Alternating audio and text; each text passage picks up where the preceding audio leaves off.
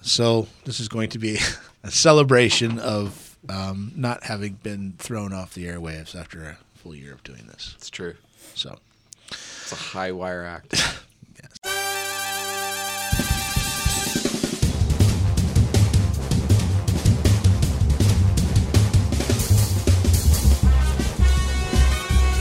Welcome to the Innovation Overground, the front porch of academic innovation, coolest university inventions so that you don't have to. Thank you for joining us. My name is Charlie Litton. I'm joined by Tyler Scher and Joe Runge. Joe is the inner entrepreneurial werewolf and Dr. Law Dog for and us, patent lawyer, patent lawyer, and father of two, Volkswagen driver. and Tyler is enough of that. Uh, and Tyler is a PhD licensing associate with us. How do you doing, Tyler? Hey, good. How you doing today, Charlie? Not bad, not bad. Hey, Charlie, is this season two? Oh my gosh, it is. Yes, yes. Man. I almost forgot. yeah, that we've done a full year now of episodes, so this will be episode one of our second season. Nobody's people have let us keep doing this. They haven't I know. kicked us off the air or anything. I, we're doing it officially. We're doing it on university property during our day jobs. Yeah, we get paid. Emails piling, everything. piling up. Yes, dozens. well, I'm six- answering mine fives as, as of we go. those. You guys aren't answering your Well, we- emails. no, we've been getting some pretty. You've good been feedback. emailing me, Tyler. hey, Joe, are you at the podcast? Yes, Tyler, I'm here. And while I'm here, please take a moment to subscribe. Please leave a review. Please tell your friends. We are the front porch of all university innovation, and it's a big porch. So get on it. Right. We don't want to talk about just Nebraska stuff. We want to talk about stuff everywhere. Um, so Iowa, Missouri, Alaska. points thereafter. Right. Missouri. I think we even did. We did some British stuff even. We did. We've did some done UK some- stuff, Yeah, we, rather. yeah, we have. Yeah. Um, okay, so I think the best way to start season two is Yeah, is drum is, roll. I, it is about time we went over medical marijuana, right? Whew, okay. Or is that the technical term, or is it like medical weed or Medical it to- marijuana, I think, Mar- is as, All right. as It's alliterative. an appropriate term. Pepper Potts, medical marijuana. Happy Hogan. Peter Parker.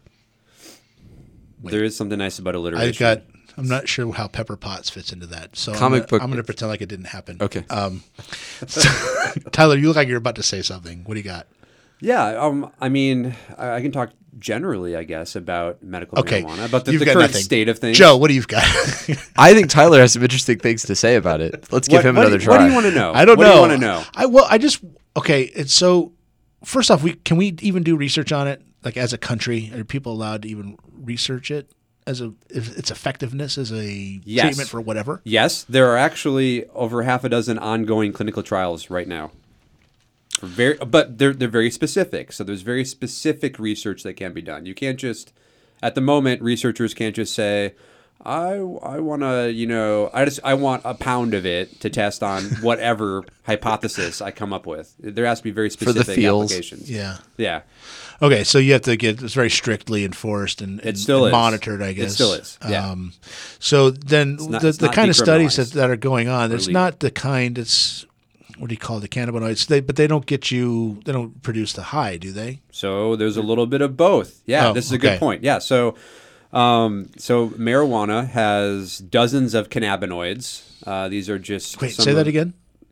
Mar- Can- marijuana. Cannab? Ca- No. cannabinoids. I've never I just didn't know how to What pronounce is a it. cannabinoid? yeah, so these are just um, a class of chemicals that are that act on the cannabinoid receptors. They're named after the receptors they act on.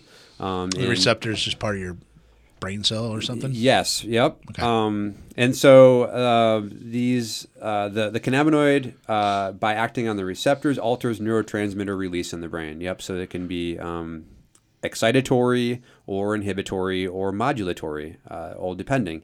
Um, there's dozens of cannabinoids uh, naturally occurring in marijuana. Um, the two most prevalent uh, were wh- kind of what you're referring to. So there's CBD, um, cannabidiol. This is not psychoactive. This doesn't get you Okay. uh, feeling high.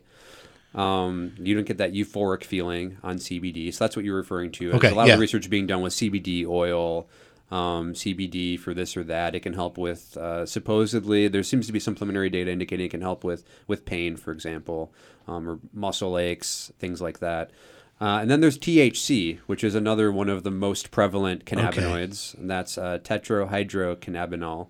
it's the principal psychoactive component. And that's the one that produces marijuana. that euphoric. That gives you the you're about. euphoria. That can be, it can actually be, depending on how it's metabolized, it can be psychoactive. So it can give you not only a euphoric feeling, but you can hallucinate a little bit um, if you have a high enough dose. Jeez. So is that are both of those have potential uh, in, in medical applications, or is it Yes. just one over the other? Yeah, yeah. both. Yep. So both do. Okay, yep. cool. So, um, so in 2017, so in the last couple of years, this this field's really kind of moved forward. So as you hinted at, it was. Um, it was really stunted, uh, all marijuana research, due to the uh, Controlled Substances Act in the 70s, early 70s. Um, all of that, that basically put a, a kibosh on a lot of the research, maybe even earlier than that, too. But anyway, all of that's kind of coming back around in the last couple of years, especially uh, with some some really promising clinical trials. So um, in 2017, as I was saying, the FDA approved THC, that's the psychoactive component, um, a synthetic analog called dronabinol for sleep apnea, um, antiemetic or appetite stimulant. Uh, uh, so those two big applications. So sleep apnea is the one I, I was actually unaware of. So you, you think of THC, um, or at least you think of medical marijuana being used to help uh, help with a- with appetites and maybe patients undergoing chemotherapy Right, or things right. like that, where they have heavily suppressed a lot of nausea or suppressed appetite. Um, so this is where THC can help, uh, but also, uh, strangely enough, with uh, shows a lot of promise with uh, sleep apnea as well. So that's that's an approved synthetic uh, THC um, compound. Okay. Yeah. And then, so what's what's going on with the CBD part of it? What what kind of things does that look look helpful with? Yeah, the the biggest. I guess you uh, mentioned the- pain. yeah, pain that- management Yeah, and that hasn't been as well verified. It's um, a lot of people. There's a lot of uh, anecdotal evidence that CBD oil can help with muscle aches and pains, for example. Um, the the the one area that's really been most rigorously studied and is now approved is CBD CBD synthetic um, analog uh, called Epidiolex for childhood epilepsy. There's so there's several syndromes that result in just just debilitating, awful epilepsy in, in young children, and this has now been FDA approved for treatment of that. Do you know how that's administered? I've always wondered that. Do they just consume it or?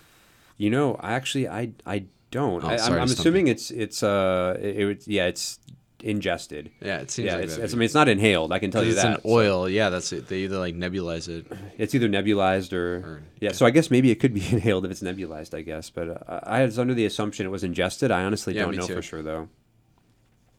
Yeah, so it's shown tremendous promise, um, and and uh, and the- again a number of not only anecdotal evidence with individual parents uh, uh, touting just how this was a miracle drug for their their child um, who suffered this these debilitating seizures. Not only that, but there's been uh, large enough studies now, um, trials that have shown this the huge impact in, in a more um, objective, rigorous way.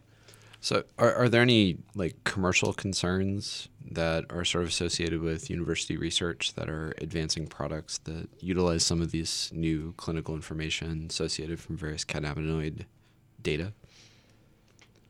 Um, I mean, y- yeah. There's, there's so there's still there's still some problems. Obviously, there's this uh, the it's still technically um, not legal nationally. So at a federal level, um, uh, for you can purchase these synthetic analogs that are being sold by a couple of companies for very specific applications with a doctor's prescription. Otherwise, you can't get access. Uh, it's all state by state dependent at the moment, right? So some states allow for medical, some states allow for CBD but not medical THC. Some states allow have just all of it decriminalized. So there's the, it's not legal technically to buy, but you're not going to get put in jail over it. Um, and then other states have it totally legal as well. So all of this is, Is, is there a is baseline shifting landscape. smallest common denominator on what is legal in the most, you know, nationally? Like CBDs, for example. Nationally, still technically I- all- illegal. every all bit of it. Every Yeah. bit of it is technically illegal. Yeah, yeah, yeah, yeah. I mean, except for some very specific approved um, synthetic analogs for applications that you need a prescription. Yeah. Uh, uh, otherwise, no. I, I think, but I think as more and more states jump on board here, uh, Iowa, we have neighbors who have uh, decriminalized or allowed for for medical. So Colorado has made it completely illegal. Yeah, they've made it completely legal. Iowa's allowed medical.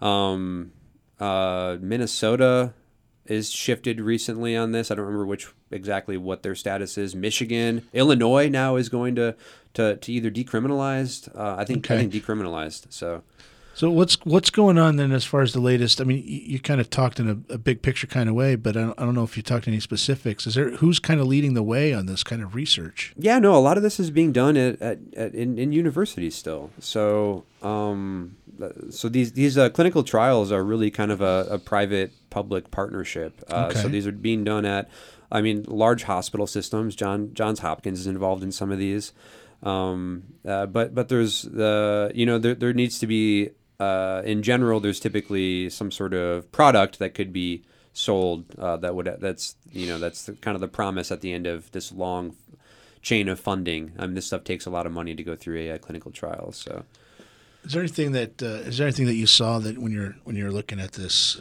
any sort of research that surprised you about some of the things it could do or not do?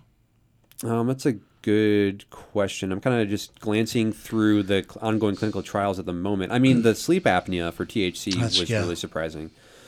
Um, you know, actually, there's been some FDA approved clinical trials now, just looking at um, kind of that have been more kind of hypothesis driven uh, research. So there's one, I believe, at Johns Hopkins, which is looking at the effects of cannabis on driving in healthy adults. So this is now looking at, I mean, it's it's it's you know it's something that needs to be investigated to help guide policy, right? I mean, we have we have uh, blood alcohol content levels for for alcohol impairment of motor of driving or handling motor vehicles. There should be some sort of objective measure for for THC as well. Sure. and there isn't at the moment. So, yeah.